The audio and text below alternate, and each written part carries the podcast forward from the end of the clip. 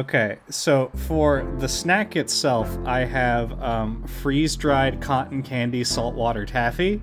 That's so many things. Yeah, there's a lot of a lot of adjectives in there. Uh, this shit'll coat your teeth like nothing else. It'll it immediately dissolve and sort of like I, I think it's like pouring molten metal into an anthill. Just just get a perfect cast, um, and then presumably rot it from the outside. So is it freeze dried cotton candy that tastes like saltwater taffy, or is it freeze dried taffy that tastes like cotton candy? Skitch, do I look like a scientist to you? I don't know.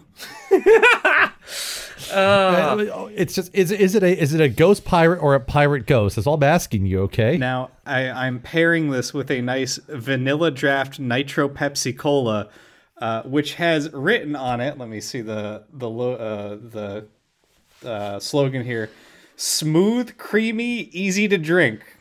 Same. Uh while, while we're still doing the bit where we ramp up to saying this is the half of the post mortem that's to do with uh, the, the the away team, um, I do have to tell you a fact that is current and relevant when we record this, um, and will have been long forgotten by the time anyone hears this.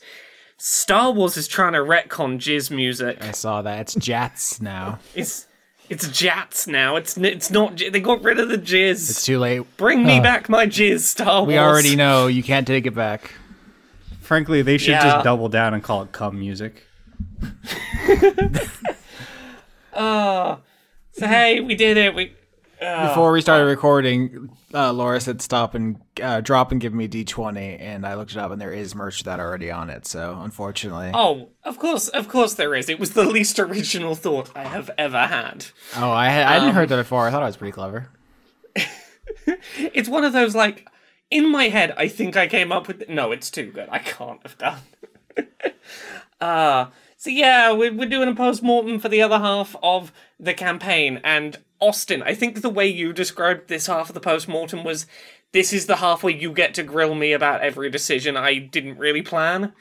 Yeah, the first um, half was mostly just us talking about how much we love Bill Webb. I've already spent what eight years talking about my DM style, my DMing techniques. There's nothing new to say there. I mean, you know, we, we also talked about how the clown arc was the best arc Yeah. over and over and over and over again. Everyone loves the clown arc. That was very flattering. But yeah, there was nothing new to glean from me. Uh, but tonight we get to sit back and uh, bombard you with questions and, you know, just really uh, Ludovico technique you and get all your secrets. So yeah, this this is the bit where I have to sit here and pretend I had any kind of plan at all and wasn't just like winging it. There was definitely a plan, I promise you. Yep. So you're in charge of this. I'm just going to sit back and answer questions. Ah, it's so Oh, refreshing. um, I'm look.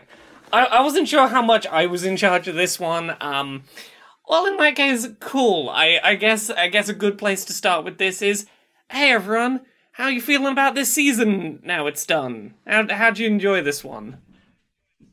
Good. I was Wendy McDonald. She was fun to play. I felt like, uh, you know, I had the freedom to do things that I wanted, but not, uh, you know, like I was lost. So that was a good balance to strike. Yeah. And uh, it's just just a joy to be able to show up to recording empty-headed and just, uh, you know, just get ready to react, not have to have anything prepped. It it's really nice to get to play reactionary characters and not have to plan shit, right?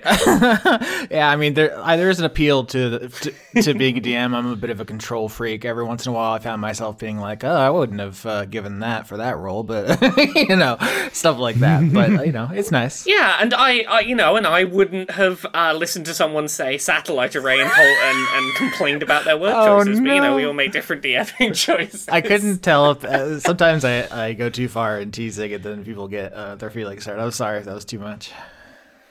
No, no, no. I was playing in the space. I hope that was no, no feelings hurt. We're all good. Un- un- unfortunately, Austin, the package is already on its way. Your apologies mean nothing. It, the package is on its way, but grudgingly, you know. Oh my god. Okay, I earned this. This is fine.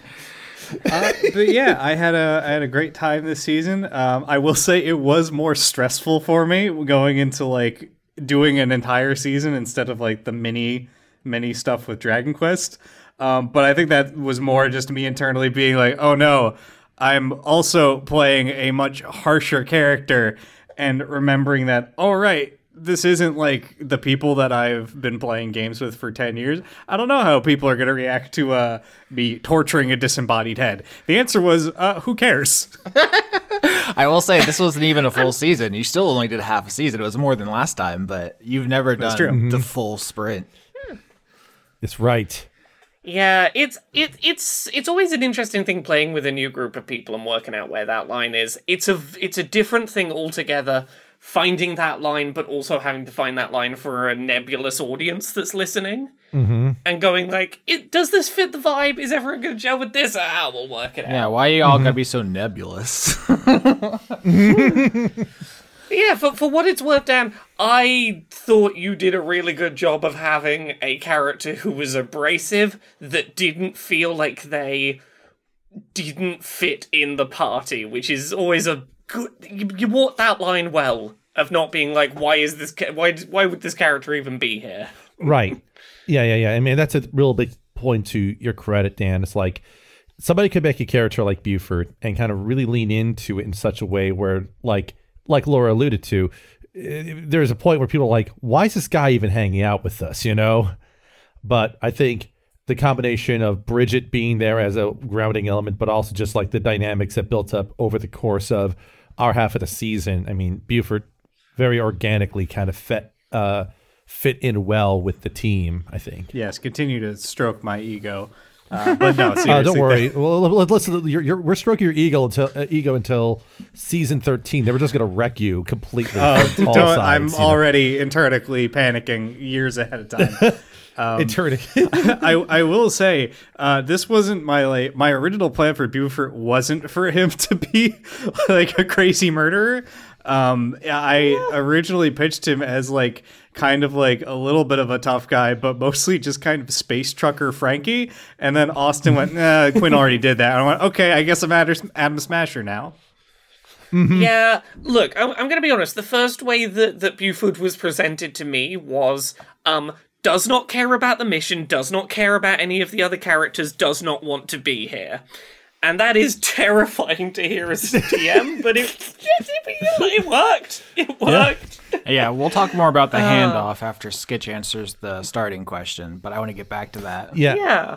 I, I and as for me, like, yeah, I'm feeling, I felt pretty good by it. Like, it was, uh, playing as Max and then as temporarily, uh, and temporary spurts as Cammy. Like, it was fun. Like, it was a fun to do another character where I spent a bit more time working on backstory elements. I think that the way that you handle the backstory elements and added to them, Laura, was very fun, and it allowed me to have some fun surprises while all the stuff got connected over time and I, I I still feel like I need to rein some things in to, conceptually for characters that might be only around for half a season uh, when I don't have quite as much space to unpack all, for example, the Formith encryptions because about half of them were never even actually named on Yeah. camera. Look, I did my best to let you get as much of your uh your your things you wanted to get in there in there. There was there was not there was no world in which everything was going to make it in. I, I, I I also will point out that uh, the choice to make Evan the first encryption unveiled was a mutual choice with Laura and myself. I think we both agreed that that was the correct starting choice. I I all I remember was seeing that pun and being like that is the only acceptable place for us to start. that is the only acceptable starting point.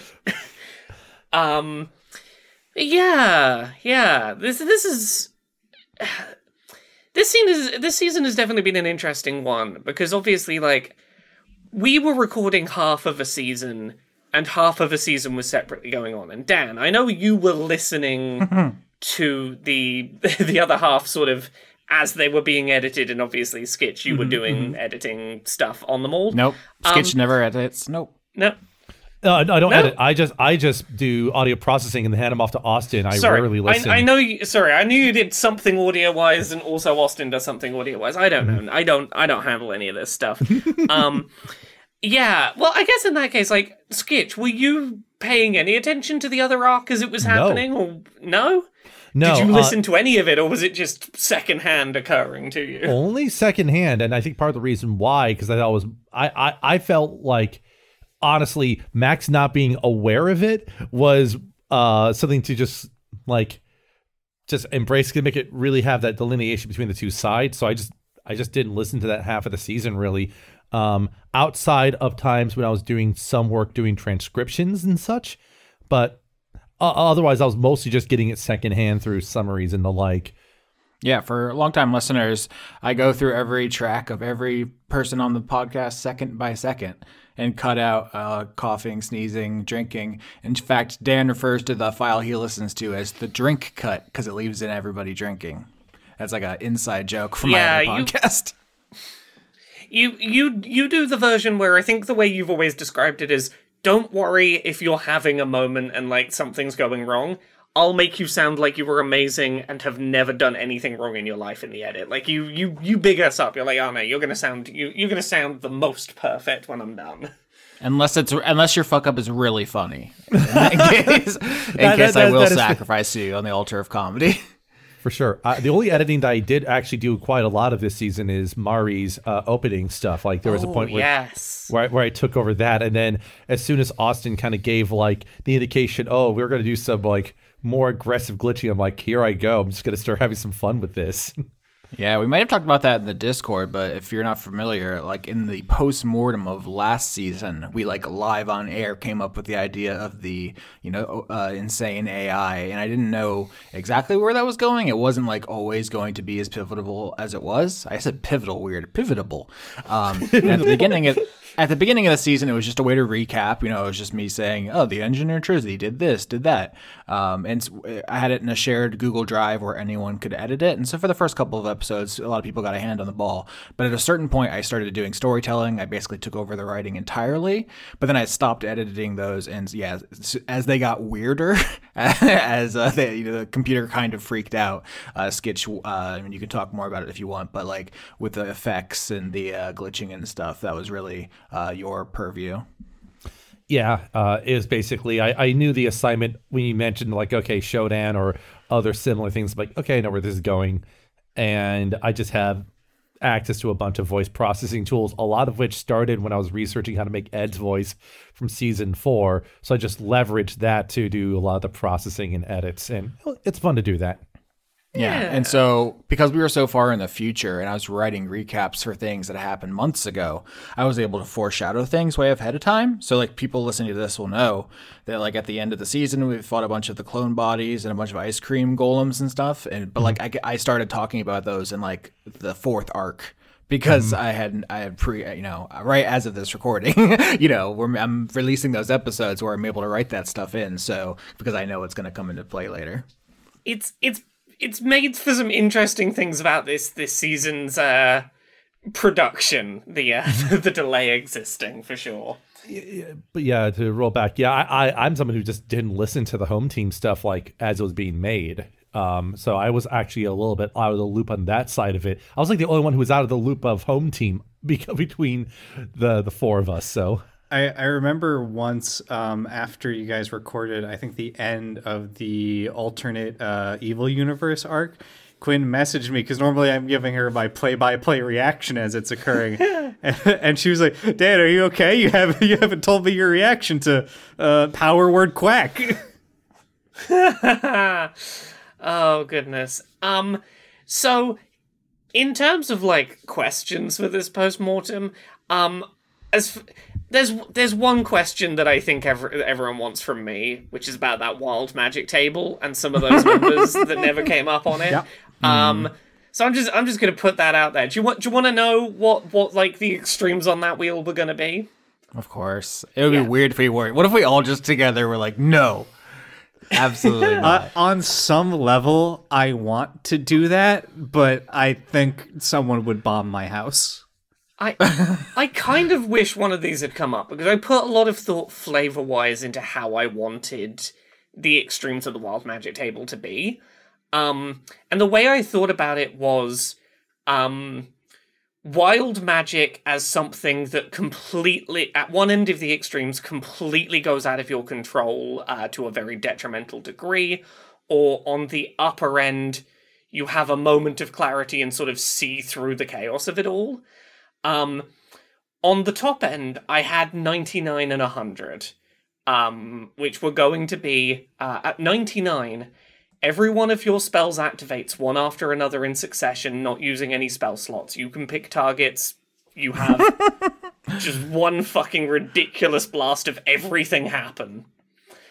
Which was sort of to mirror the one on the wild magic table, which was uh, every one of your spells activates one after another in succession, but targets are random.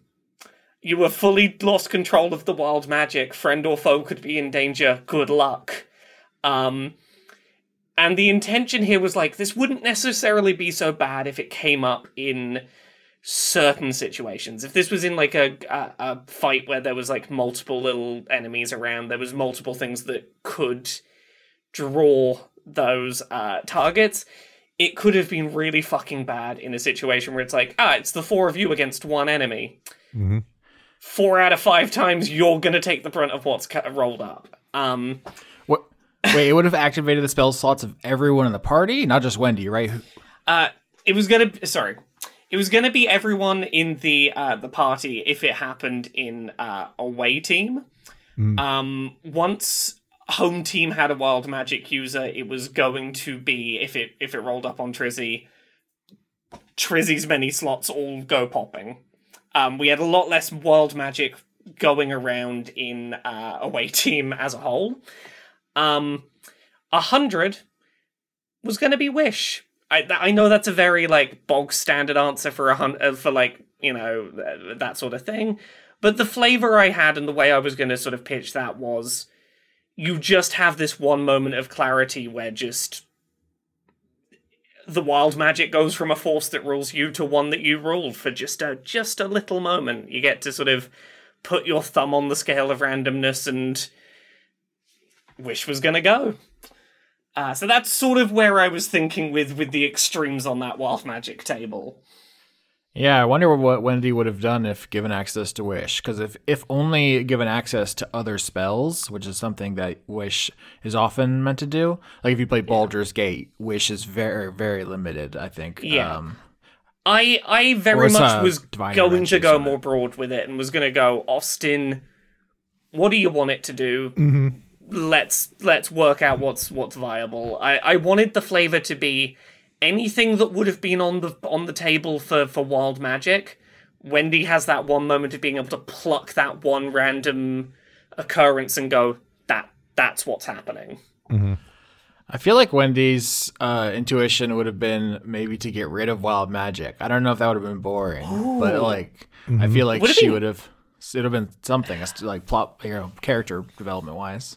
Yeah, I think it would have very much determined when it had come up.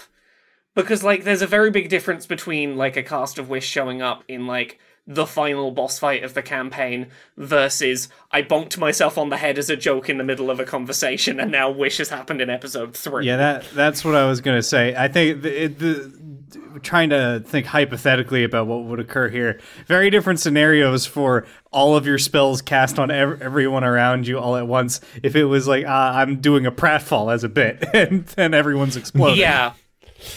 Yeah. Look, that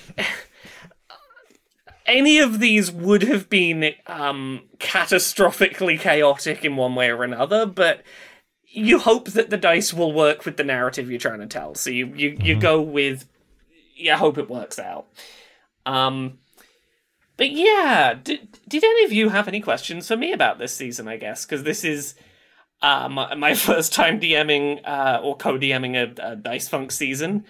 Uh, anything you want to know from me? Well, let me let me first ask Austin, since he was playing the Wild Magic Barbarian, what was your favorite Wild Magic role? Oh, I mean, it, maybe it's because I just edited this episode, but when I got the Gundam armor, I was very excited about that visual. I was, I was thinking about her zooming around, looking like the Zabi. Um, um, I really one of my favorite punchlines was when it made um, a healing spirit, and then I was just I apologized that it was about to die in a moment, and uh, 'cause when I did Wild Magic again, it disappears, and Laura just voice acted the spirit for one line, just being like, "Wait, what?" Um, that really killed me. It's just, just like br- briefly blinking into consciousness and only to die. I guess that's kind of like the whale from Hitchhiker's Guide I to was- the yeah, I was just still- Yep, I was gonna that. say yeah. I, I think my favorite was when Drakus just pull the full heal gem out of his ass, and we had to immediately pivot to trying to get rid of it. oh my god, I forgot about that. I was gonna say another thing. If, if it wasn't get rid of wild magic, Wendy would have tried to use wish on Drakus in some in some way. Probably if she was anywhere near him and had that mm-hmm. presence of mind. Like not before he was introduced, because that would have been unsatisfying. But like if he was, you know, anything during that mission where she saw him, try to mm. blast that dude. Oh, Skitch, you, you weren't around for my favorite wild magic role in uh, Home Team, which was um, accidentally teleporting a lightsaber mop inside of a person. Oh yeah, I mean that's one of the hardest thing that's happened in the entire show's entire history. That's Mortal Kombat fatality. Yeah, uh, someone got chunky salsaed from the inside. Oh my gosh, that's uh, amazing. Which, you know, sometimes the dice just really help you out. exactly. They, they help you tell a story. Uh, uh, they help you tell you a touching narrative of how a person's insides became liquefied with their skin still on. I tr- I killed Ophelia off screen in the main timeline because I knew I could never measure up to her death in the evil timeline. Oh gosh. So she died a gruesome death in both timelines. Amazing. Yeah.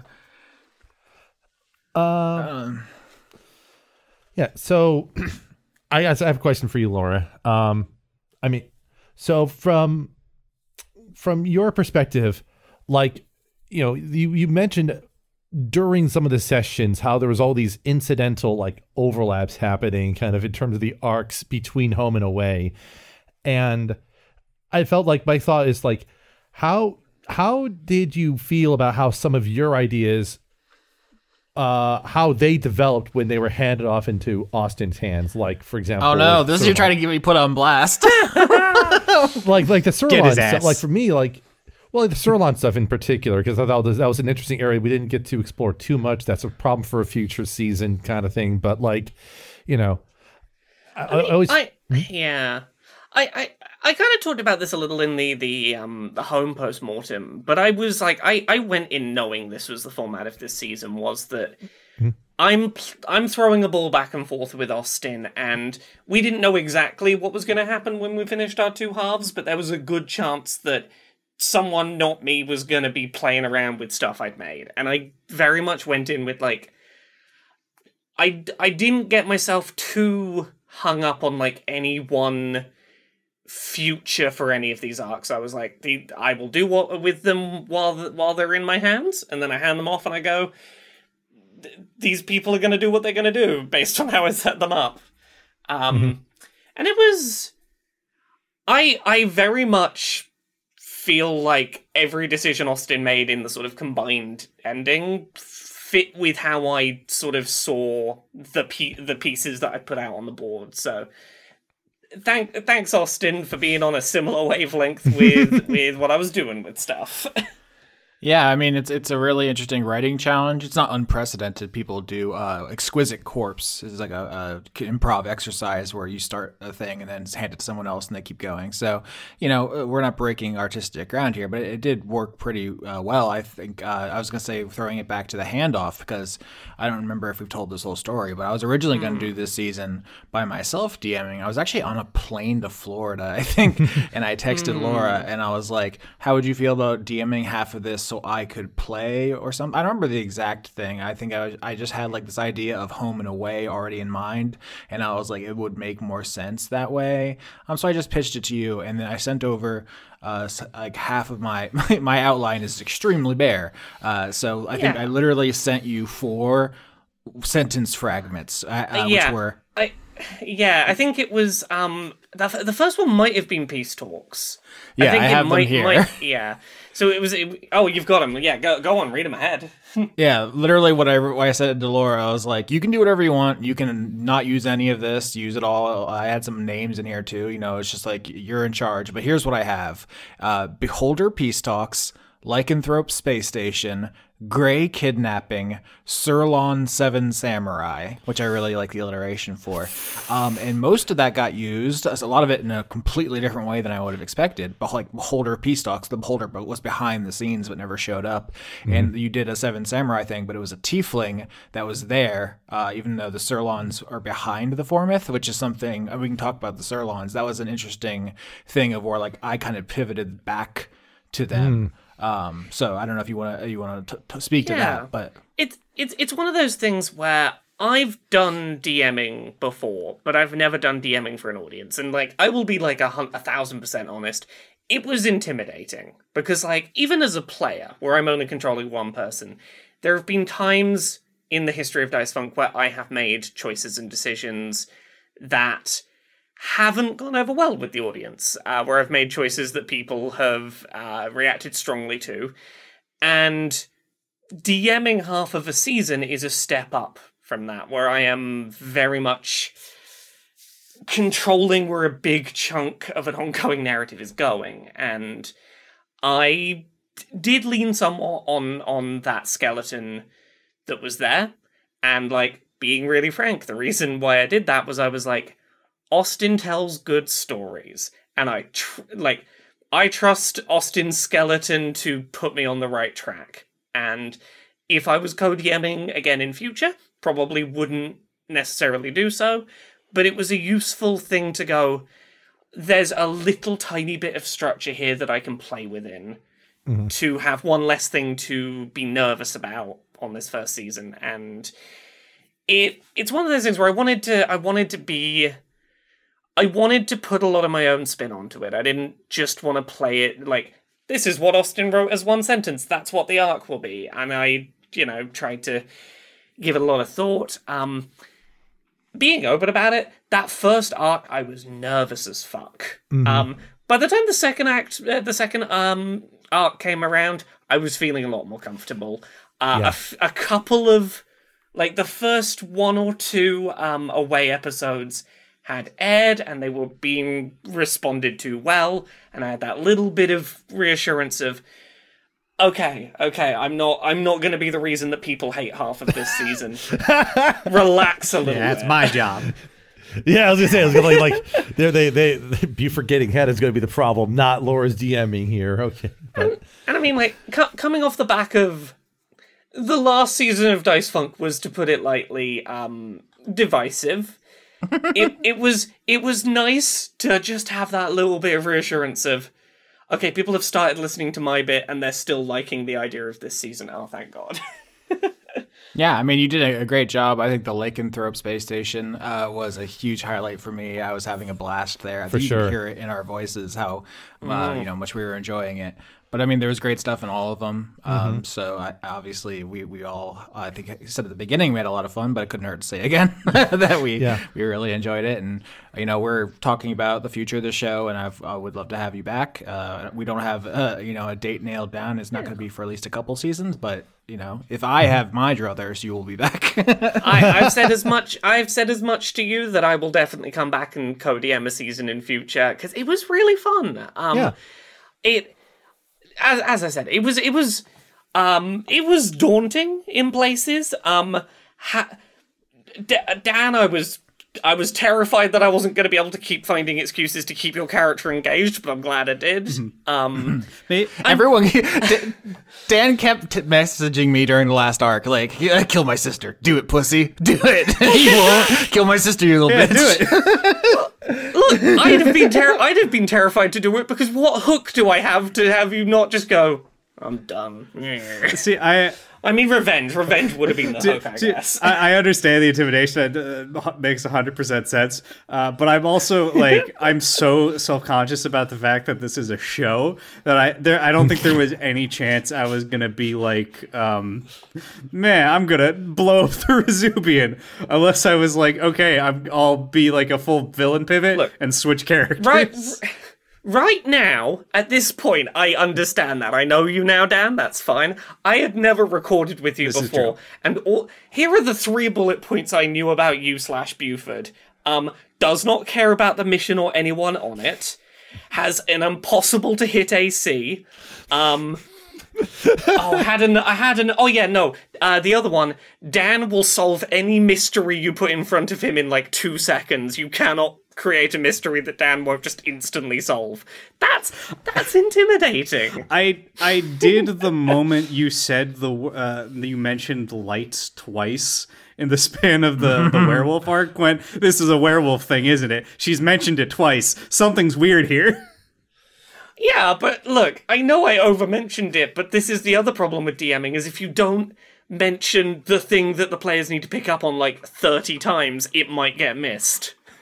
Yeah. Oh, this is a great point to mention that I had to play dumb because I, having sent you the phrase lycanthrope space station, I knew what was going on when we first landed there. And I just, you know, I was just, Wendy doesn't. So I, I it's interesting if you go back. I really think I did a good job. Oh, I, But- I think you did a fucking fantastic job. You did wonderfully. Um, but yeah, um, I, I, I didn't go into this season anticipating that this half of the season would be the plot driving half. Because I didn't know what you, Austin, I didn't know what you were planning. I didn't know if there was going to be equal amounts of dramatic, like, big end game plot happening on your side. I was just like, I'm gonna play with the pieces I've got, and we'll do we'll do what we do.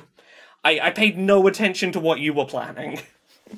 Yeah, I didn't know either. You know that there was a couple pieces on the board that could have been like the plot things. Bon Bobby Bibliaboo was a big one that you know he's so powerful. It's something like he's a wizard who could fight the whole spaceship. I don't know. we could have done something there. Um, you know, Trizzy and the AI could have come to the fore more prominently earlier. But yeah, I was just trying to do, as I said in the the home team downtime, do do like episodes of Star Trek where you know every episode is kind of self contained and like just let uh, you know the the whims take me because sometimes the audience or the players really latch on to something and then you want to do that. You don't want to like build up your your uh, something you're like oh this is my fucking Sephiroth. This is gonna be so sick and then no one gives a shit. Because that happens. Let, Well, like, oh yeah, go. uh, let me ask, since we, uh, Austin, you had talked about um, how you expected certain things to go when you were uh, setting up your half of the season and when you took over, and we just didn't do that, or like the heist, for example, that you had had planned.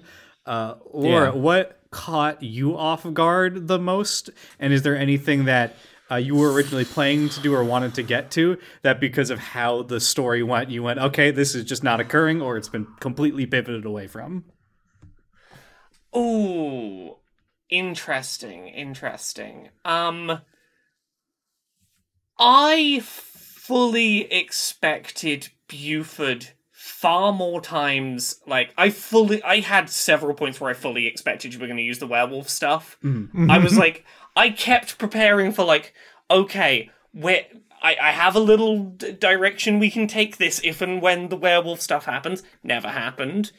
Um, I was not anticipating um, um, Max doing all of the Formith forms at once. uh, that threw a huge spanner in my plans. Um, I was going to do something fairly different with that final arc until s- it was ultimately still going to be quote unquote the Formith arc Uh, but the person in the party who knew the most about Formiths suddenly not being there um necessitated a a sort of change in the pacing of of how how that was all done um I um, the, the rationale I had for pushing that forward was because I was kind of becoming aware that this was the last away team arc. So just to have access to the other spells and be able to just sort of pepper in names of the encryptions as we went along, that was that was the rationale that I had for just saying let's just go pull all the triggers there. it it totally makes sense. Um i did have a plan for how i was going to let you have your cool big moment where you have access to all the things. And the vague plan had originally been as i remember it something like um once you had gone and dealt with the Formith arc and gotten the the the people who were trapped within it out there would have been an opportunity for you to use the the data on the computer there to basically unlock the rest of those uh some of the you would have had options for getting like a brief ability to use all of those in a cool fight before you know everything was dispelled. Um but yeah it it was one of those this is exactly this is perfect i was not disappointed that you did it it was great i did just have some homework to do as a result Well, as did I, because because at that point you had strongly encouraged. I have Cammy sheet ready for the episode. just in case. Look, I didn't I didn't want to spoiler it, but I was like, I you're going to need someone to play. yep. And, and and so it was just really fun to have the the son pull the cloth off the table, be like, yeah, so Cammy just turned level twelve, and just kind of go without dropping a beat. Yeah. The the other thing that I never like really got an opportunity to play with that I wanted to was I did want to find an opportunity to involve um Gubbins Triple S in some way and there's a couple of places where I thought about it happening and it just like wasn't lining up but I did want to get more of the extended Gubbins family showing up The and- Gubbins and- extended universe. yeah, exactly. Um, but yeah, what about for all of you? Was there were there any things that you sort of wanted to do with your character that didn't happen, or that you sort of go, "Oh, I I want," I think about what could have gone a different way.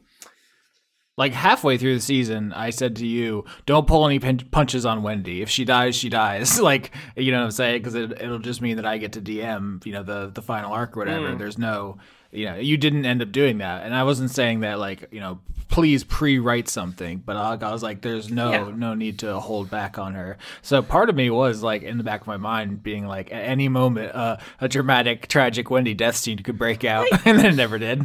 I look, I thought about it a lot, and I. I ultimately landed on I think there is more interesting we can do with Wendy alive than dead. Like, if I thought it was interesting, I would have made that the dramatic kill to, like, you know, motivate things forward.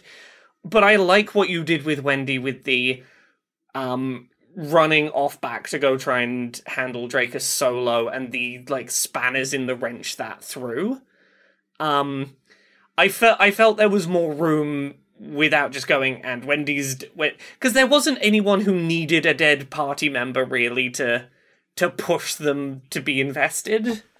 Yeah, and when she ended up being the boss fight, and Quinn said like I cut her wings off, like uh, I was like IRL, uh, you know, making a big meme face because I had no idea that was coming, and then yeah, her, her everything after that was completely outside of my uh, expectations, but.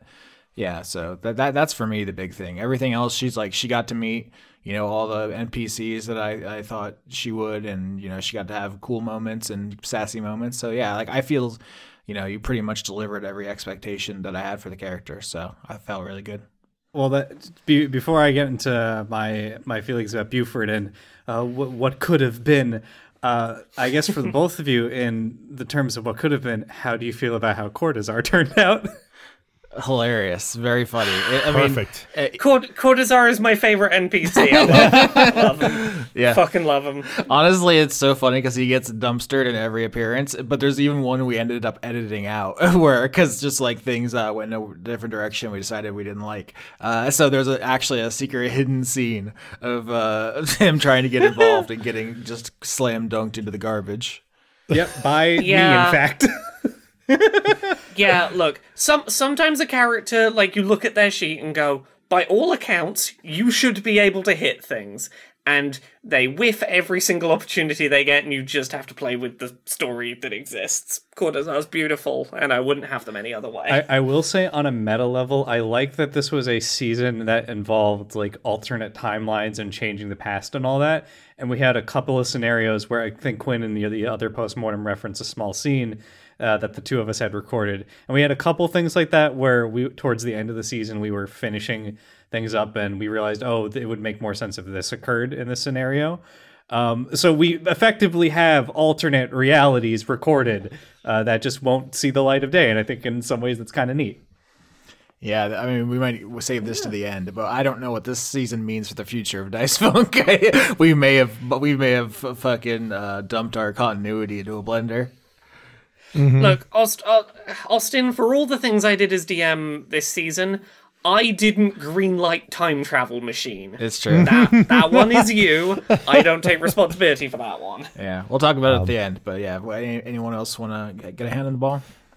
Uh, yeah, regarding like oh, what, what thinking about what could have been with Buford, I on the whole am very very happy with everything that occurred in it. Uh, of course, I had like my own preconceived notion of okay, if X Y Z occurs, I should do this, and they're just the way my brain works. I'm always preparing. Um, like, oh, what am I gonna do in this next episode? If Austin kills my sister, what, what's gonna happen? Uh, well, Buford's gonna do one of two things. Uh, He's gonna freak out. He's either gonna hard commit to trying to do her ideals or whatever. Um, I will say re- regarding the the werewolf juice, um, we did end up using the epilogue uh, to stave off the multi clown vampire werewolf infection from Barry. Uh, but I just the way I was thinking about it was like this is the last like you have one HP left. Oh shit, there is no other option button. And Buford just managed to tank enough throughout the season that it was never really a Yeah. scenario that came up. I I still I still kind of regret not putting Bridget in a danger point that would have forced you to consider using that on Bridget. Mm-hmm. That is mm-hmm. something I kind of wish I'd I'd put out there. Right, which is what I originally assumed would probably be the scenario. And when she was kidnapped, the way I thought, and I still love the arc, but the way I thought it was going to be going was either she was going to get horrifically injured or something would occur, and it would dri- either like kill her or drive him into doing something desperate. Or she would get like a first-hand view of, oh God, my brother is a really bad, violent person. That's why like the first thing I had her do when she came under my control and the like near the end is just like get in your face. And just be like you, you you think you're like fucking like protector. You think you're on some Joel Last of Us shit you little bitch. Uh, so yeah you could tell the difference between mine and Laura's perception on some of the characters. Who was the other one? I, uh, I think oh Yaush where like stopped being British when you handed him over. And- and you also stopped being British with Dash, and then you got really got got really interested in getting Max and Cammy to get married, like almost immediately. stopped being British, immediately became a good guy. What does that say about society? Uh, and yeah, this is this is the thing when you don't pre you know pre plan characters is. I, I don't think any of them were like huge departures from from where they were at. I think they felt c- continuous through the handoff. Mm. Yeah, I, I will say for Buford, I it wasn't fully formed in my head at the start, but I was like, okay, he's a he's an objectively bad person that cares about the people around him deeply, uh, but he's so broken as a human being that he can only see overwhelming violence to anything that threatens him as the possible solution.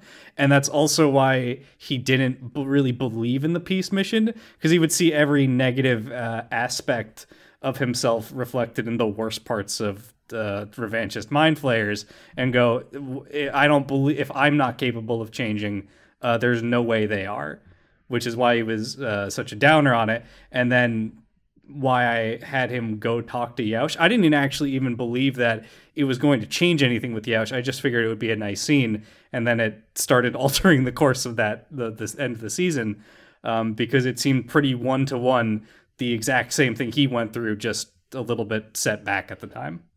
Yeah. What about you, Skitch? Anything anything that uh, you you you think about uh, could, could what could have been?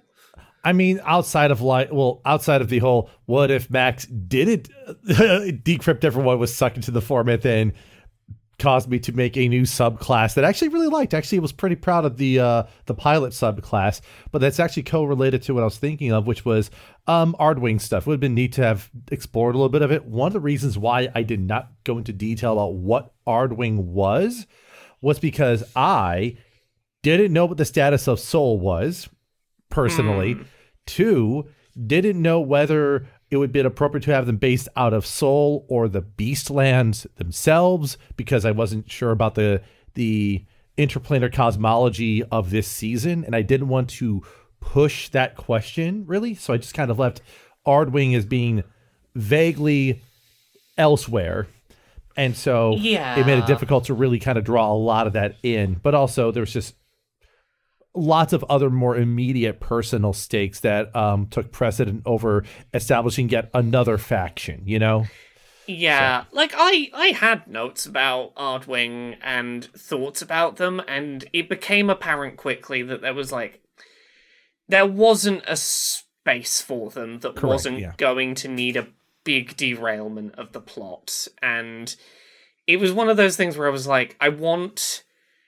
I was trying to balance, like, I want each arc to, in some way, progress like our understanding of the world or move us towards like revealing more of big bad working in in the shadows is is being more apparent while also trying to eventually get it to tie together as he, all of your narratives kind of connect and are kind of tied into each other and you all have a shared investment in something and mm-hmm.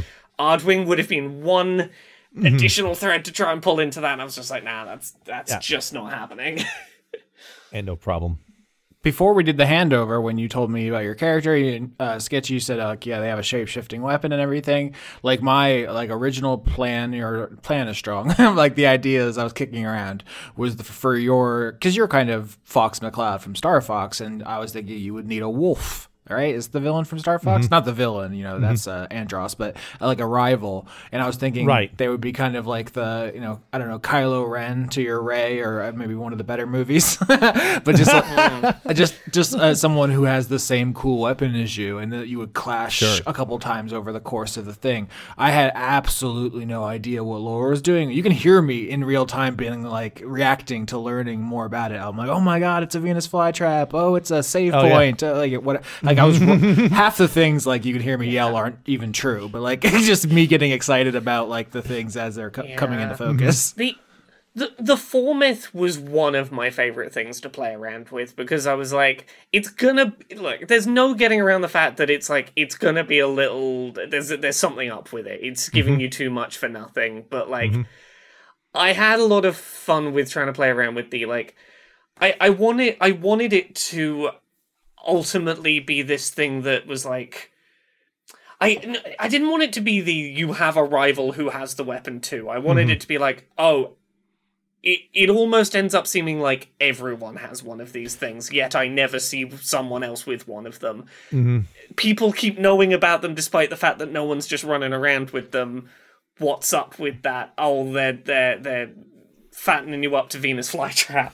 Uh, yeah, like for me, I thought um, of a merger. Like basically, I thought once the notion of like Dash Ina was put out there, which I still think a very good empty brain moment for me was misinterpreting Dash Ina, meaning that the person drew a line for their first name to indicate that we, the name was left up in the air um, before realizing that Dash was actually her name. But when Dash Ina was introduced, I'm sitting here thinking, oh, is the end of Max's whole arc going to be that their mom has a Formith cube and they have to duel or something? like, Yeah, there, there was a couple of times in this season where like what Formith exactly was going to end up being could have changed, but again, a lot of that was determined right before that last arc started, where suddenly you'd been uh, Formith absorbed, and I was like, okay, we gotta. We, we I- gotta I- we, we gotta go into this right now. you still got me real good when you just revealed, oh, yeah, yeah, there's a war Warforged hooked up to that machine. I'm like, what? Okay. Did you know? It was it was it was fun to play around with your big pile of possible things I could do. I, I'm glad you had fun with it. And I, I appreciate your willingness for me to go like, hey, do you have an answer to this, or am I is this space I can just like fuck around in? Mm-hmm. Did you know the Star Fox character's name is Wolf O'Donnell? Why are both Fox Yes. McCloud and Wolf O'Donnell Irish? What is happening, Nintendo? I- I because my know. people have taken over the stars.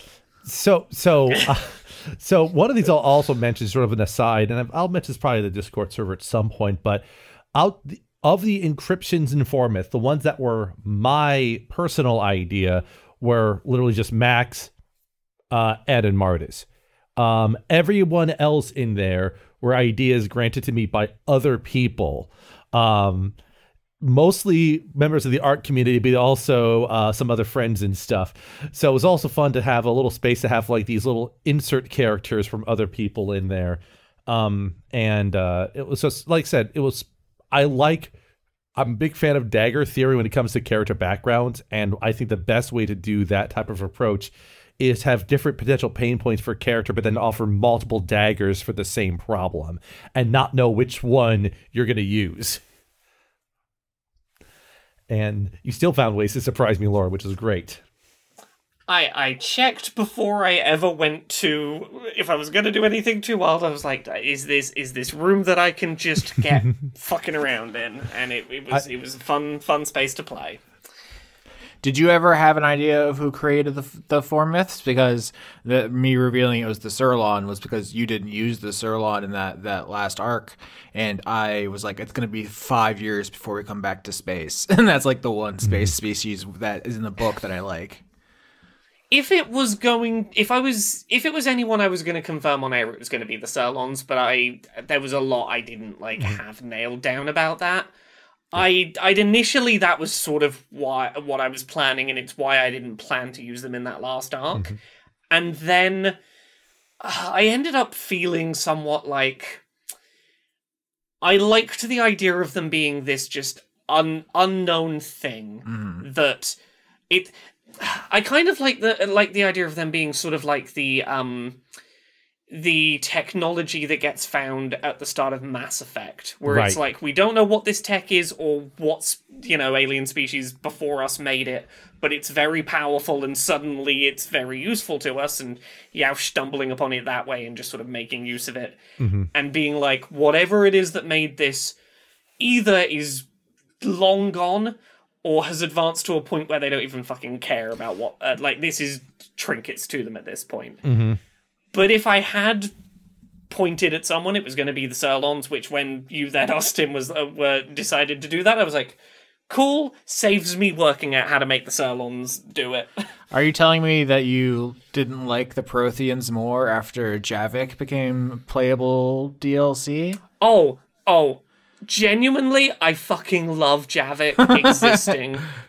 Purely because, for anyone who's never played um, Mass Effect, there are these, there's the species called the Protheans. They are the mysterious species from like 50,000 years ago that you hear about in legend. And one of them shows up, and one of your crew is like a Prothean researcher. She's been waiting her entire fucking life to meet one, like to, to learn everything she can about a Prothean. There's a real life Prothean here. Um, and he thinks that she is like subhuman scum. And like that interaction is perfect. Where she's like, I finally get to meet one of you, and she's like, Oh, you little tadpole things that were swimming around in the in the mud. Um, you can speak now. Very good of you. I believe he, he fucking blows up her entire religion too. Oh yeah, yeah, no. Uh, her entire religion is a lie, and that's that's fun for her to learn. like, I don't. I, d- I initially didn't like meeting Javik until Javik just completely fucks up everything of Liara's deal, and I'm like, oh, this is this is actually really good. I just don't like that he's DLC. I think the character's fun. I'm Oh, just yeah. a one, little bitch. yeah, yeah, no, no, no way. It should have been DLC. Should have been in the main game. I, I will say, and when I designed the idea of Formith, it was just literally the idea of at the end of season four, um, Ed still had the conduit of synergy, which basically meant they had a copy of Mardis's form inside of their system in some capacity. So the idea was like, well, what if someone saw that and was like, okay, storing the form of somebody inside of inside of an object and then calling it out. Okay, so derived from Ed was going to be this formith tech that then becomes something either you know good, bad, commoditized, or whatever else. But like, I didn't want to get too super specific on like all those details because I wanted to keep things mysterious. So it was interesting seeing how it became what it is currently, and I think it provides some fodder for the future, but also some intrigue. like I, I had some different thoughts for it at different times. There, there was a there was a time where the people were going to be trapped literally inside the one singular cube that Max happened to have, mm-hmm. and I, I I was going down that route for a little bit until I realized I liked the idea of someone summoning one of Max's summons, like mm-hmm. had had you not been sucked inside the cube, there was going to be a moment where you you literally face down someone who summons one of your summons Right. against like against you, and like that was too good to pass up. You can't as have a much as I love the idea of you literally carrying your mum around in a cube all season and not knowing. Yeah, so like that was definitely fun. Sorry for taking a bit of time No, about that. no. Uh, yeah. Anyone got any other other things that we want to talk about? About I this wish I season? developed Gore Slammer more. You can do a whole like little spin-off podcast where you just develop Gore Slammer. It'll just be fi- me filing the rules off of Warhammer 40k. It's uh, no, no, no. It's it's w- later on. There'll be a season where half the season is actually being played from the perspective of a single gore slammer, like campaign on the table, and the rest of the campaign is for the perspective of people around it. Yeah. Dan, I know how you salvage this. Okay. In a future season, you basically do what I did with um, Yu-Gi-Oh! Wizard in season four. You make a character who's a competitive Gore Slammer player, so that you can make the lore as you go. Then. Uh, but th- then they're gonna have to be constantly reselling their army and maybe playing elves. this is my nightmare. So we uh, we've already revealed that Dan is DMing a future season, and by the time this comes out, uh, Quinn and I will have revealed in our other podcast that Quinn is DMing next season. So, so some some lessons learned from this one is there is a like a physical barrier between the two teams, uh, between uh, Quinn's and my DMing, so we can't trip over each other's butts. Uh, what's the other thing? also, I have I have no outline or like skeleton of neither of us have any of that. Like like I gave those four sentence fragments to Laura. I have no idea. The first arc, which we haven't recorded, Yeah. could just be like uh, boner circus. I have it's nothing to me at this point. And and again, like that that was a uh, an a, an artifact out of you know at least in part the fact that you'd already started planning a season and then retroactively were like, do you want to do you want to do half of this? But yeah, it's the co-DMing has been fun, even if the two session recordings a week was a lot. Uh, having having two nights a week where I'm working till three a.m., one of which I have to be a DM and pay attention, and the other one where I gotta take notes and pay attention. It was a s- sleepy couple months. Yeah, are you, I'm sure you had fun and are glad to be done with it. Is there anything, any other observations on that that you want to add? Um. ah, it's it's really fun playing secret little puppet, a puppet master in the background, and I would do it again in a heartbeat. Um. Also, also, I I, I got to help shepherd. Um, what, what was what was it? Um, uh, robo perverts. The cyber perverts. Cyber perverts. cyber perverts exist now, and therefore Yeah. uh, this season was worth it. That that was, uh, I guess, going back to what ifs. I was seriously thinking about like, what if I didn't just do that with the head? Because originally this wasn't going to be something Buford brought on the ship with him. It was going like I just was thinking about what is the worst thing he's ever done to a person and what would make him do that because I wanted to try to think of what like what where is his limit as a as a character and I came up with that as like a backstory note and then uh, the conversation came up in the first arc of, oh, illithids want to like taste real pain and suffering. And I went, oh, well, I had this idea. What if I? We haven't said anything on camera about it so far. What if I just fold it into uh, what's currently happening? Honestly, that I had no idea you were going to go there, and it made me so happy having like yet another wrinkle to to uh, integration that I could throw into the world building and just be like, it's quite it's quite difficult to integrate societies that haven't previously integrated that have diametrically opposing cultural beliefs. Hooray for consequences! Yeah, I was thinking about as you just mentioned cultural beliefs. The thing I was going to bring up during the Psurlon part is a conversation Dan and I had about uh, mind flayers. Uh, you were mentioning that you like them being, you know, more uh, Lovecraftian, which is to say, like hard to uh, understand the human mind, like the, you know, the oh, the that's that's driving me insane because I looked at it kind of thing. Yeah, a squid. Oh no. Ah, but but I had been playing the Mind Flayers, you know, basically since season three, as just like people, but like with you know, kind of s mostly human thought processes, different drives and different beliefs and stuff. Um, and so one of the things I did with the Psurlon, because they're basically off screen the whole time. I think you like glimpsed one at the end, Max, but like they- Yes. I was trying to like put that energy there and like these things I think I had uh, the scientist or the the psych the psychiatrist Jenny say like they're they're less like people and more like radiation was like just the idea that like you can't even begin to like understand where they're coming from. Like they want to eat live screaming people. What- what kind of you know common ground could you find with them? And that's just a detail from the monster manual. So I was just trying to extrapolate from there. Yeah, I, and I guess that's a preview of what maybe some things in season 13 will be like. I like when things are like really different from people. Because me personally, I actually like putting humans in D&D games. I know um, like in recent years that's been sort of gets like poo pooed as being boring. But I th- I think there is a just undercurrent in some like D and D settings where when everyone's like a wacky weird race, they just kind of feel like people with extra stuff stuck onto them. Sure.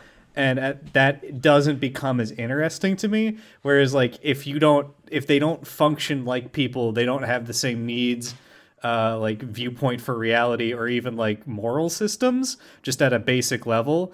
Um, it, it makes it more fun to play around with for me.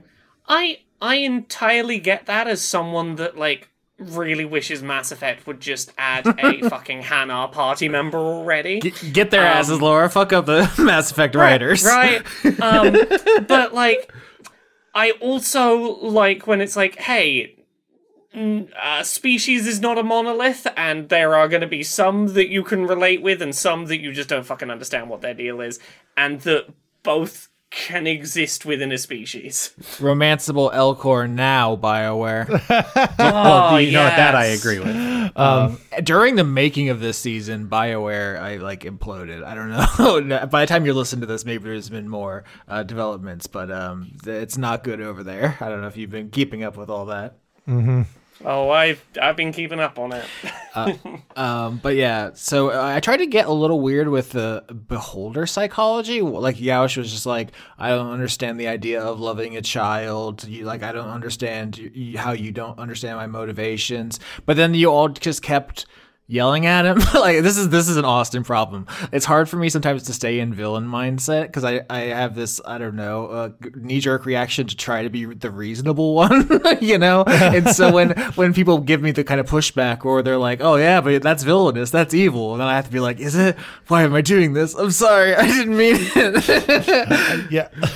and so yeah, like I, It, it's funny because um, I, I think I said it in character several times that Buford basically flat out agreed with everything Yaush was doing. Uh-huh. Um, like on a certain level, because like yeah, if I wasn't uh, part of this peace mission because I care about uh, what my sister thinks, I'd pro- he'd probably just have been doing what Yaush did because he would see uh, mind flayers, uh, at least at the very least revanchists, as an endemic threat to everything he cares about.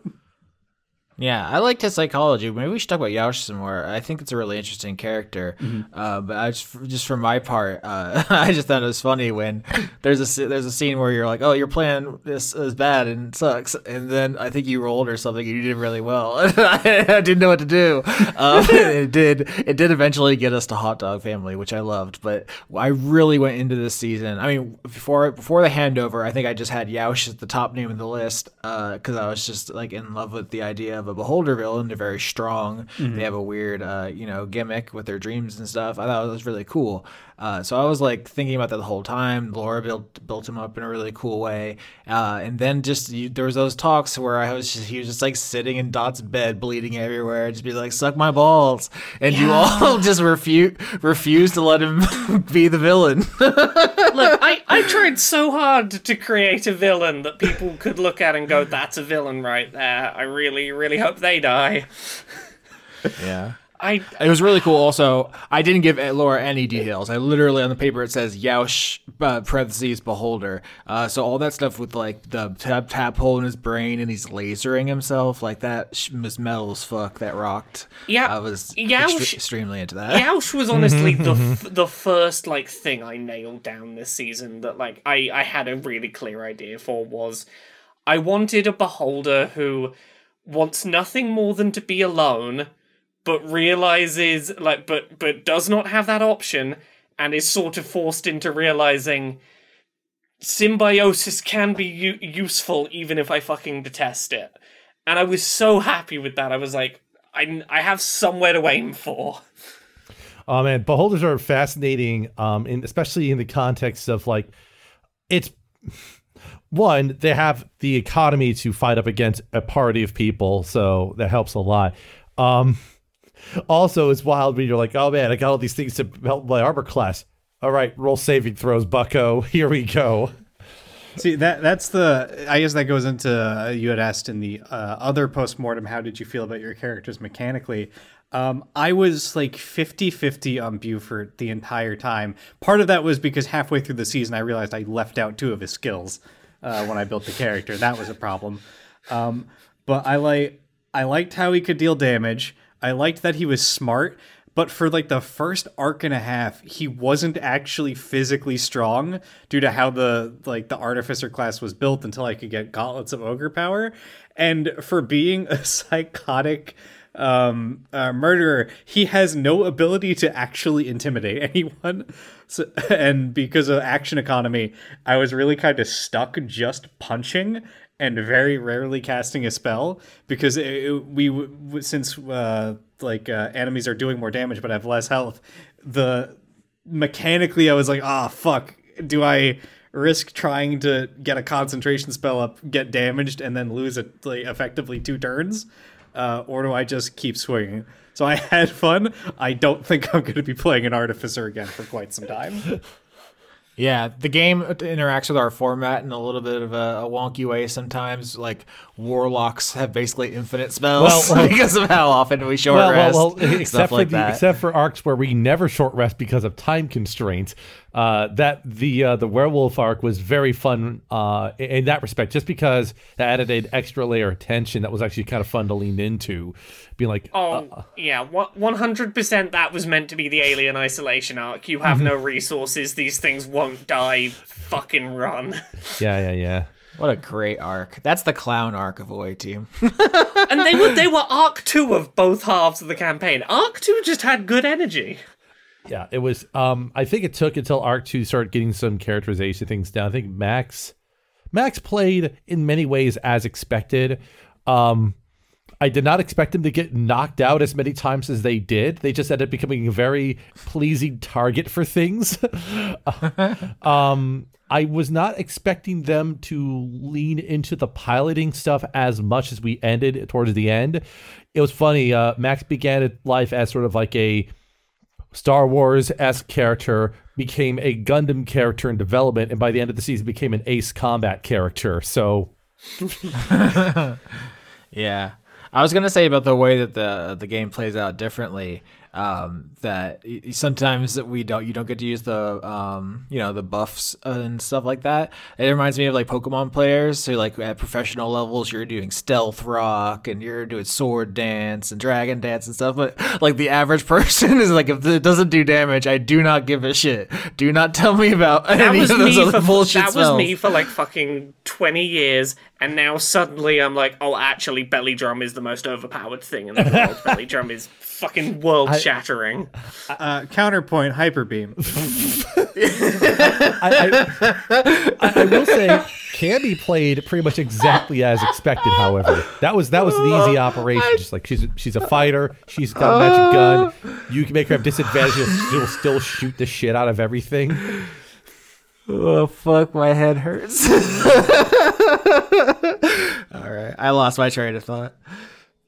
I was gonna say of my favorite moments from the rest of you. I will say that yeah, for to your point, Laura, just the entire lycanthropy ship was just amazing. It was just such a very fun ride that kind of really helped settle everything in, and just being able to just like hit on certain points, including just my character's just saying, "Oh, the ship's a werewolf," being like, "Okay, that's actually going to be t- relevant to the end." There was very fun. Um, I was gonna say for Buford, probably one of my favorite moments. Oh shoot, I was trying to remember the. so many good moments for Buford. A lot of them honestly being in the downtime scenes more than anything else. Just, just be just maliciously taking out the mint chocolate chip ice cream and having a I, fight. I don't regret it it was the right thing to do Um, and and I was gonna say for Wendy, probably one of my my my favorite things with Wendy was just how aggressively uh you leaned into the magical girl transformations as soon as that thing kind of came up as a prompt um and just added to the dichotomy of wendy's personality that was very fun to see in action austin Uh, yeah, I wonder what the psychology of that is for her, right? Because is she is she just like steeling herself? Does she think like it actually gives her a plus one IRL? You know, it's like I think it's a funny thing to do. just like from her perspective, what is going on? so, something i was thinking about was that wendy named herself right so did drakus have a name for her before she like defected I mean, probably. Uh, the Mind Flayers all have names, you know, like Grazilex and Gulthorpe and stuff. So it's probably one of those that she thought, like, oh, everyone I've ever met outside the the hive mind finds this unpronounceable. So, but I didn't have it in mind. I see. Uh, I'll say um, overall, I think my favorite arc was was actually the Gray kidnapping arc. I think every every episode there uh, felt great. Um, outside of the uh, the away team specific, bef- after the the joining, I think it's a honestly a toss up either between the the Yaush redemption episodes or just the the the part at the end where we were doing the actual negotiations. I really enjoyed the week I spent just thinking about how how do I how do we unfuck uh, this this like political situation. Yeah. Honestly, like I, I joke about how badly that first um n- peace talks went, but I absolutely couldn't be happier with the symmetry of how this season ended. With like, it starts on a uh, a peace talks that just does not go well and spirals and everything goes wrong, and it ends on we've got one additional chance to try and make this better than the last one, and I I think that book ended the season so nicely.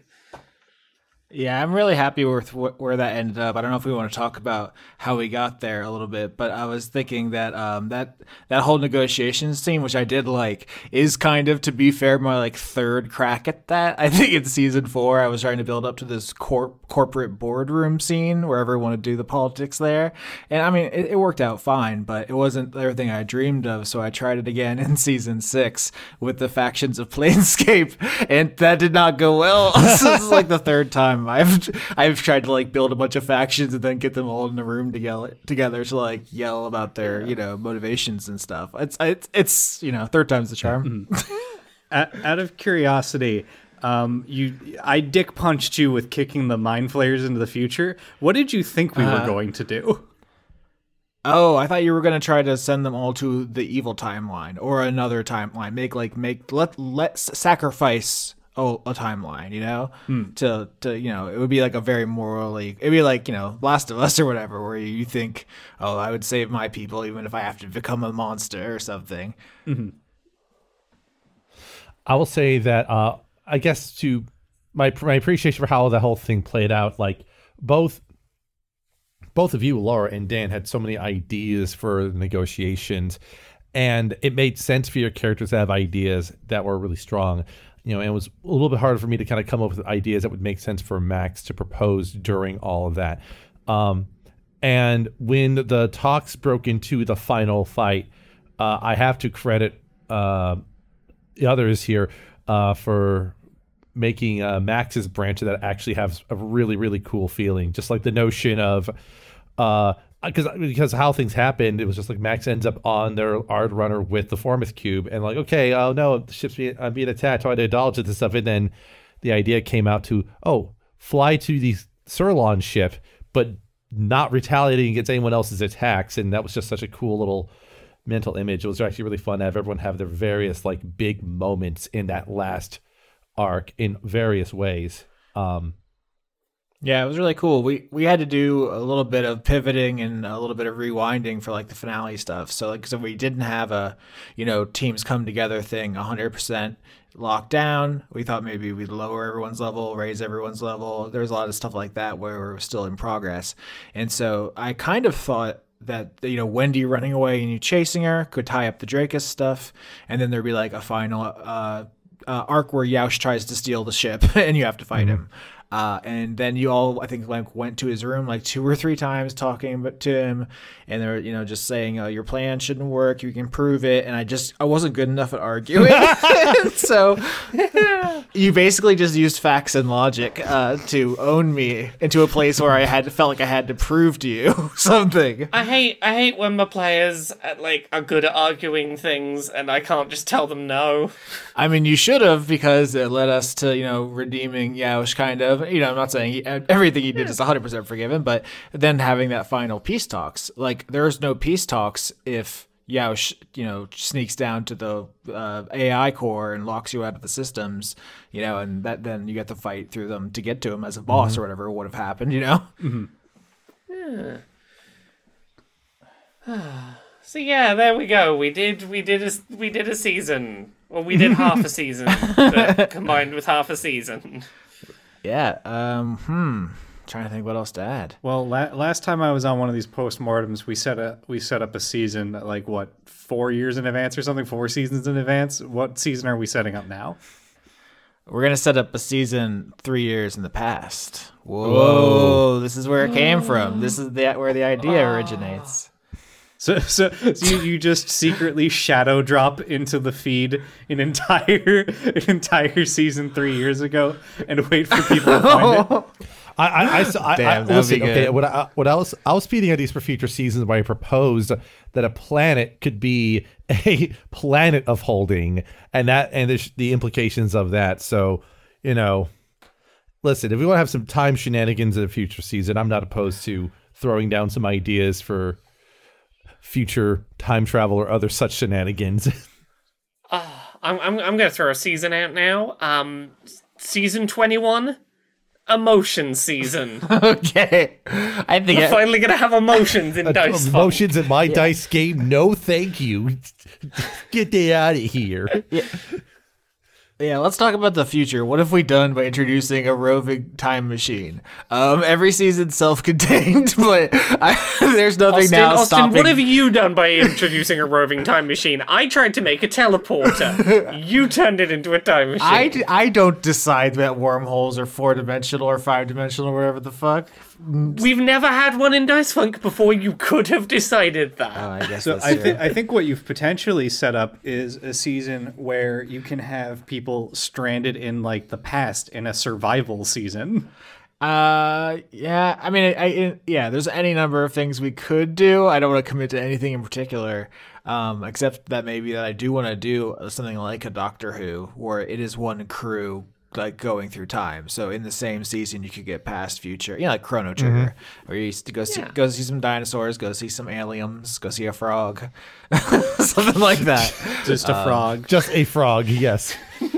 Just a frog. I mean, the most common topic for a lot of this season was where is it the timeline? Um, I feel like there's kind of a consensus as I say this, but like uh, in season six, you know, they make a choice. In se- season seven, there is a consequence. So the only one where it makes sense is between there. I think what I had in mind was that we just wouldn't talk about it because it, it doesn't really matter. it could be happening, you know, just at any Yeah. time there. Look, I'm I'm just gonna say it. My my understanding this season was, um, uh, N- Nifix uh, Nifix kind of maybe blew, blew up the world tree, and and season ten sort of happens right then and there. Basically, that's sort of where it was in my head. No joke. I really, if I didn't commit to the wormhole going through time, which wasn't always, uh, you know, uh, 100% set in stone, uh, another thought I had is if you do just go back, like, you appear in the sky over the characters of season nine or whatever, right? Like, there's, there's, Yeah. there's like, uh, or post apocalypse or whatever. It's just like, oh shit, there they are. I don't know. I just really don't want someone who's only listened to this season to be completely ejected from the story, like, in, into the windshield. I, I was I think that uh, that makes me think like what would Buford have done knowing that no matter what his family is just gone. I think that would have ta- sent him on a real weird emotional journey. Yeah, it's it's tricky because I wanted uh, to also. I said before, you know, just do a Vo- Voyager homage, but also if Soul is accessible, why would uh, you? Uh, you know, basically, people be on this peace mission, not immediately peace out when beholders started coming at you. You would leave. you, you would send. They would send in the Marines. It wouldn't be you. Your characters wouldn't be relevant to the story anymore. Does that make sense? Yeah, I I I, th- I think so. Like, so that's the that, that was part of like Buford's motivation for going to uh to make sure Bridget didn't die. It's like okay. These, this is a mind flayer civil war. Mind flayers can do just scary shit in general, and then couple that with like more factions coming in to blow everything up. But it's like, yeah, this is this is no longer a place for civilians. Yeah, a thing about D and I was talking about with Quinn recently is that it's very hard to basically not play fantasy cops or fantasy soldiers because it, hmm. normal people don't go around with swords lighting each other on mm-hmm. fire, right? Like to justify the violence of a normal D and D session, you you have to be in a kind of a, a, a semi-authoritarian or like depraved mercenary mindset. Anyway, this is all to say to do something novel, to do like hell, you know, being on a peace mission where you still get caught up in fun D and D stuff, uh, is to like cut cut the cops off, just not let them be get involved. Uh, so I don't know. I said a lot of words there.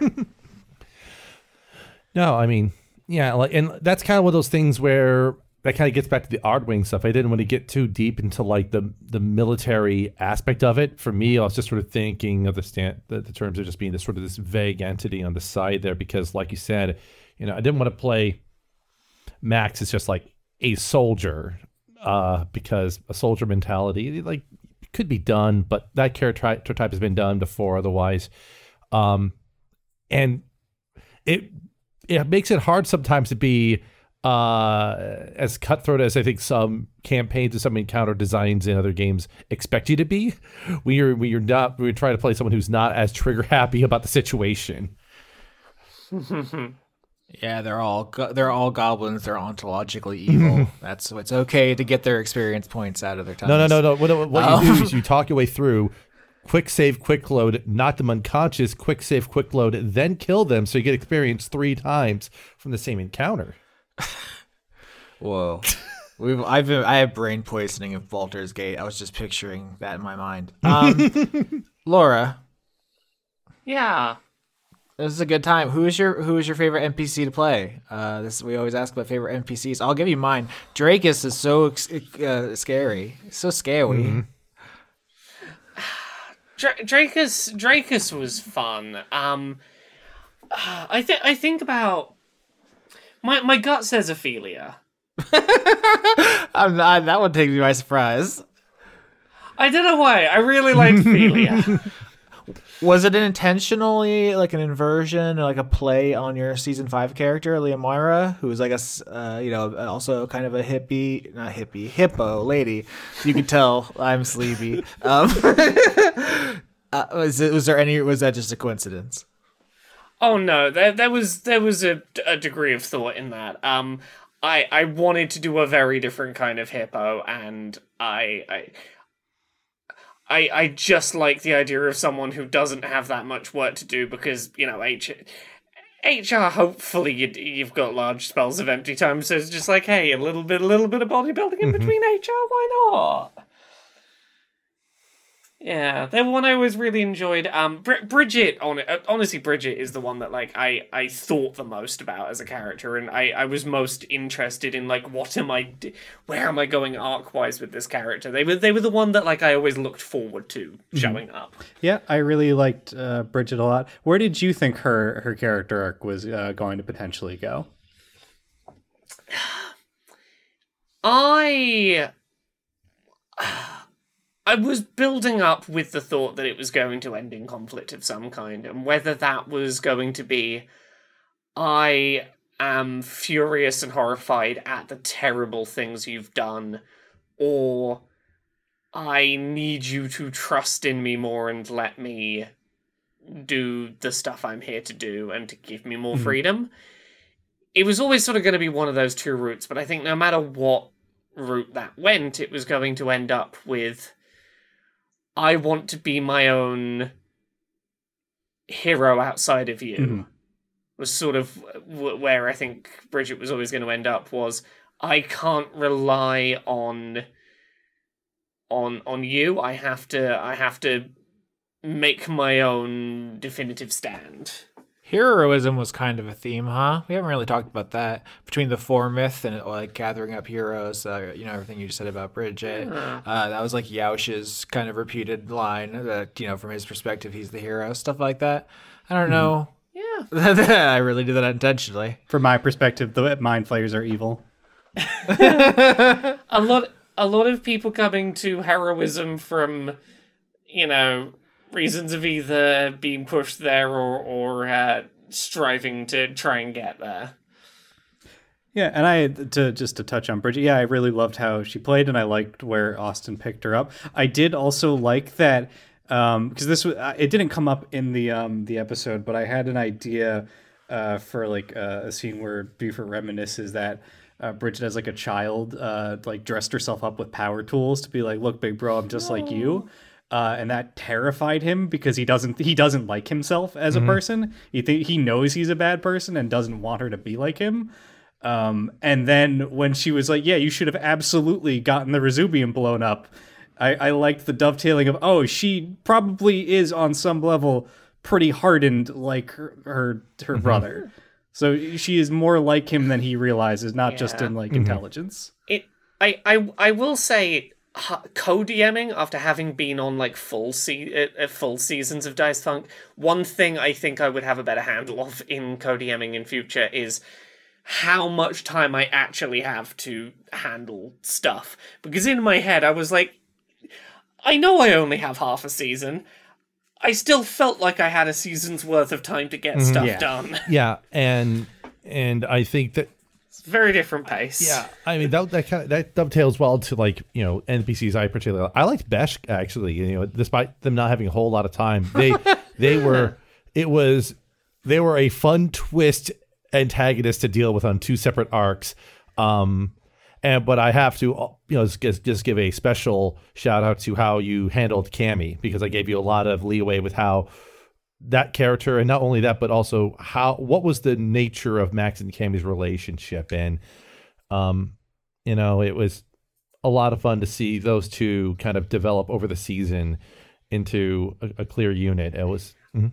I I was very happy with Cammy's sort of growing co- like arc of growing confidence through through the season was really nice.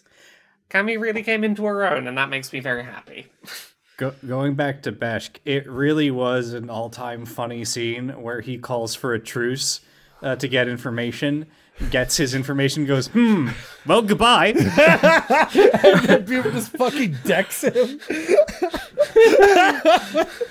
it was so Beholders are such silly little guys. just just just just a little fella having a good time And yeah, I going back to what Austin said about heroism, I did also like that there like you also spoke on optics that there was a lot of people doing bad things for what they believe to be like the good cause and uh, shit like that, particularly with Yaush, and how at like the end of the season, it's like some of these people are going to be lauded as heroes, even though they did terrible things. Other people are going to be in a bad state potentially and that's just Yeah. it's just how the world works at the end of the day it doesn't really matter what you did or what you did it for it's just how are you viewed Most seasons of the show end with me saying like, "How do you think your characters are remembered?" And usually it's like, uh, "I was an insane person who was like, just just say the most whack shit and do cr- terrible violence," or just like, "I was forgotten. No one cares." Hey, There's only with, two. With Yaush, with, with Yaush dead, Trizzy might actually get to be remembered as having invented time travel. Uh, with with if if Max is the captain of the ship, then uh, that will absolutely be the case. Just partners in crime in that respect. uh, buford might be immortal so i don't know what's happening there i guess he's building a dyson sphere for a thousand one needs- eons No one needs to know that Trizzy invented time travel. She just needed no one else to get credit for her invention of time travel. right. The important thing is that no. Because Yaush is dead, it's I- I- fine. this is this. I see. This is the sort of stuff I would like to dig into. The notion of there a situation where nobody knows whether time travel is invented or when, but they know that Trizzy invented time travel despite not knowing what that means. Right? oh no, we've made it so much more confusing. I'm dreading these messages.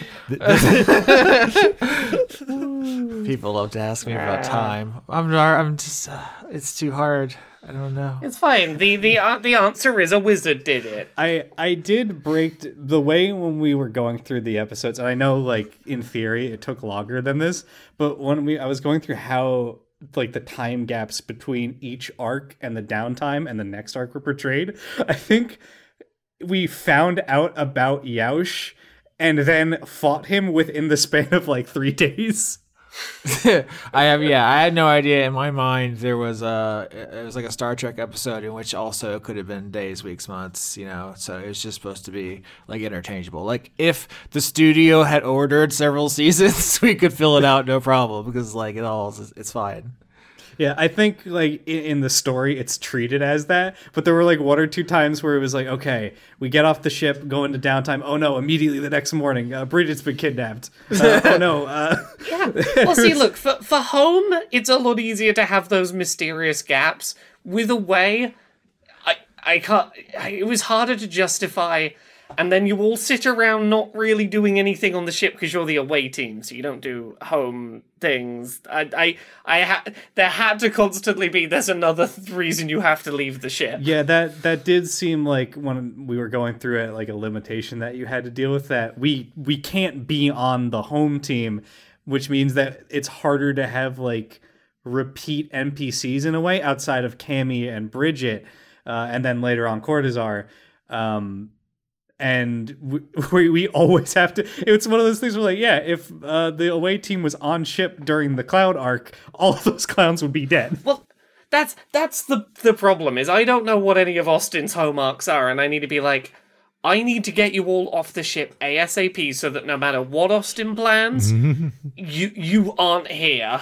You have to be gone whenever whenever things kick off. You your time here must be limited. You see, it's so hard. Ah. my job isn't bullshit. I'm On, honest, honestly, it was really fun doing the co co-DMing this year. We- weird coincidence. This year was also the year that I wrote a novel with my lovely wife Jane, that was written co-written in a very similar fashion, where we would like passing like uh, contributing a bit and then passing it back and writing a narrative together. This was just a year of me co-writing stories, and that's been fun.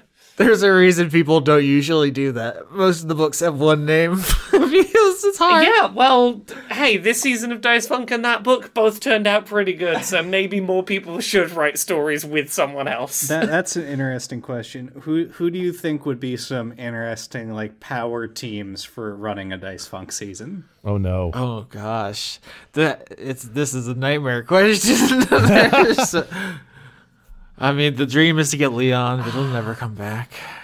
Yeah. I, I'm, I'm trying to imagine a Dice Funk season DM'd by Skitch and Dan. Oh no. Because I feel like those two halves of the campaign would very much be like, here's Skitch's lore corner, and here's Dan with like, okay, here's some wild shit and a lot of fights to do. Here we go. Uh, there's gonna be a lot of weird lore I'm writing it. I've done a lot of prep work for 13 already.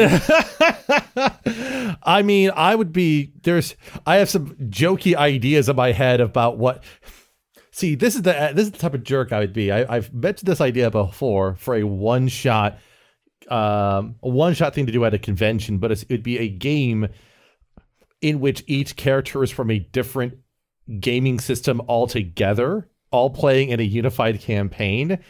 So if there was a Doctor Who season, my idea would be for each character to be operating under different rules simultaneously. Oh, You are a demon sent from hell. Like- like- like- I, so- oh, so- I haven't told you about my favorite thing on the wild magic table that never came oh, up. what is it? It's- Switch to fourth which- edition. Um, Oh, no, please, no. Wilder than that. Um, Austin, I at points had an alternative character sheet for you prepared. Um, that was made using an entirely different tabletop game with an entirely different character sheet. Um, that that could have been thrown at you. oh my god! Now I have to roll motivity. What's that? yeah, uh, but but, uh, but like but like I said, like that would be one interpretation to express characters from different times would be to actually have different mechanical frameworks for each of them, and I be the one that just has to deal with keeping track of all that stuff. You know. I, I think the way you could probably sum up uh, uh, co Skitch and Austin, uh, co Skitch and Dan run D and D game is Skitch's side, people going, "Oh wow, I really love this uh, last arc. It was great," and then my side being, "Please make the pain stop." What are you my talking God. about? What, you, people, like people be just living in your world, you know? Get away from me! I'm scared. Oh my god. I should not have ta- I should not have taken those edibles at the beginning of the recording. Should we? Should we let you all? Should we? Should we leave the season here? We've escaped. We're free. Uh, I I felt like I had a bunch of things to say and I can't remember now. Hmm. That's okay. You can say them in the inevitable third part of the post mortem when the season ends and people have questions. I, I, I, I I will say just though, just thanks again for letting me get away with a lot of self-designed bullshit on my part. That's to both you, both of you, Austin and Laura. L- look, you your character was still gonna be punchable if I needed to. It was it was fine. Max was more than punchable. Good God. Alright, should we See- wrap that? Oh, oh Season sorry. 13, folks. Get ready for the Skin King.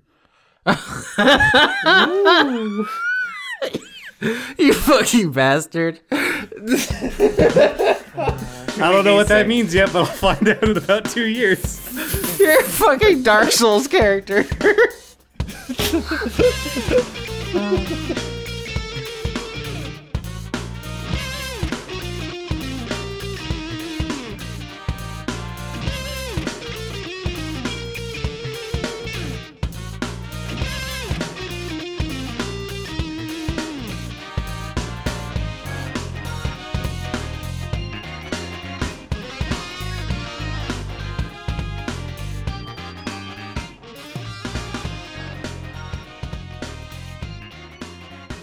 Two bottles of ale on the wall, two bottles of ale. You take one down, pass it around.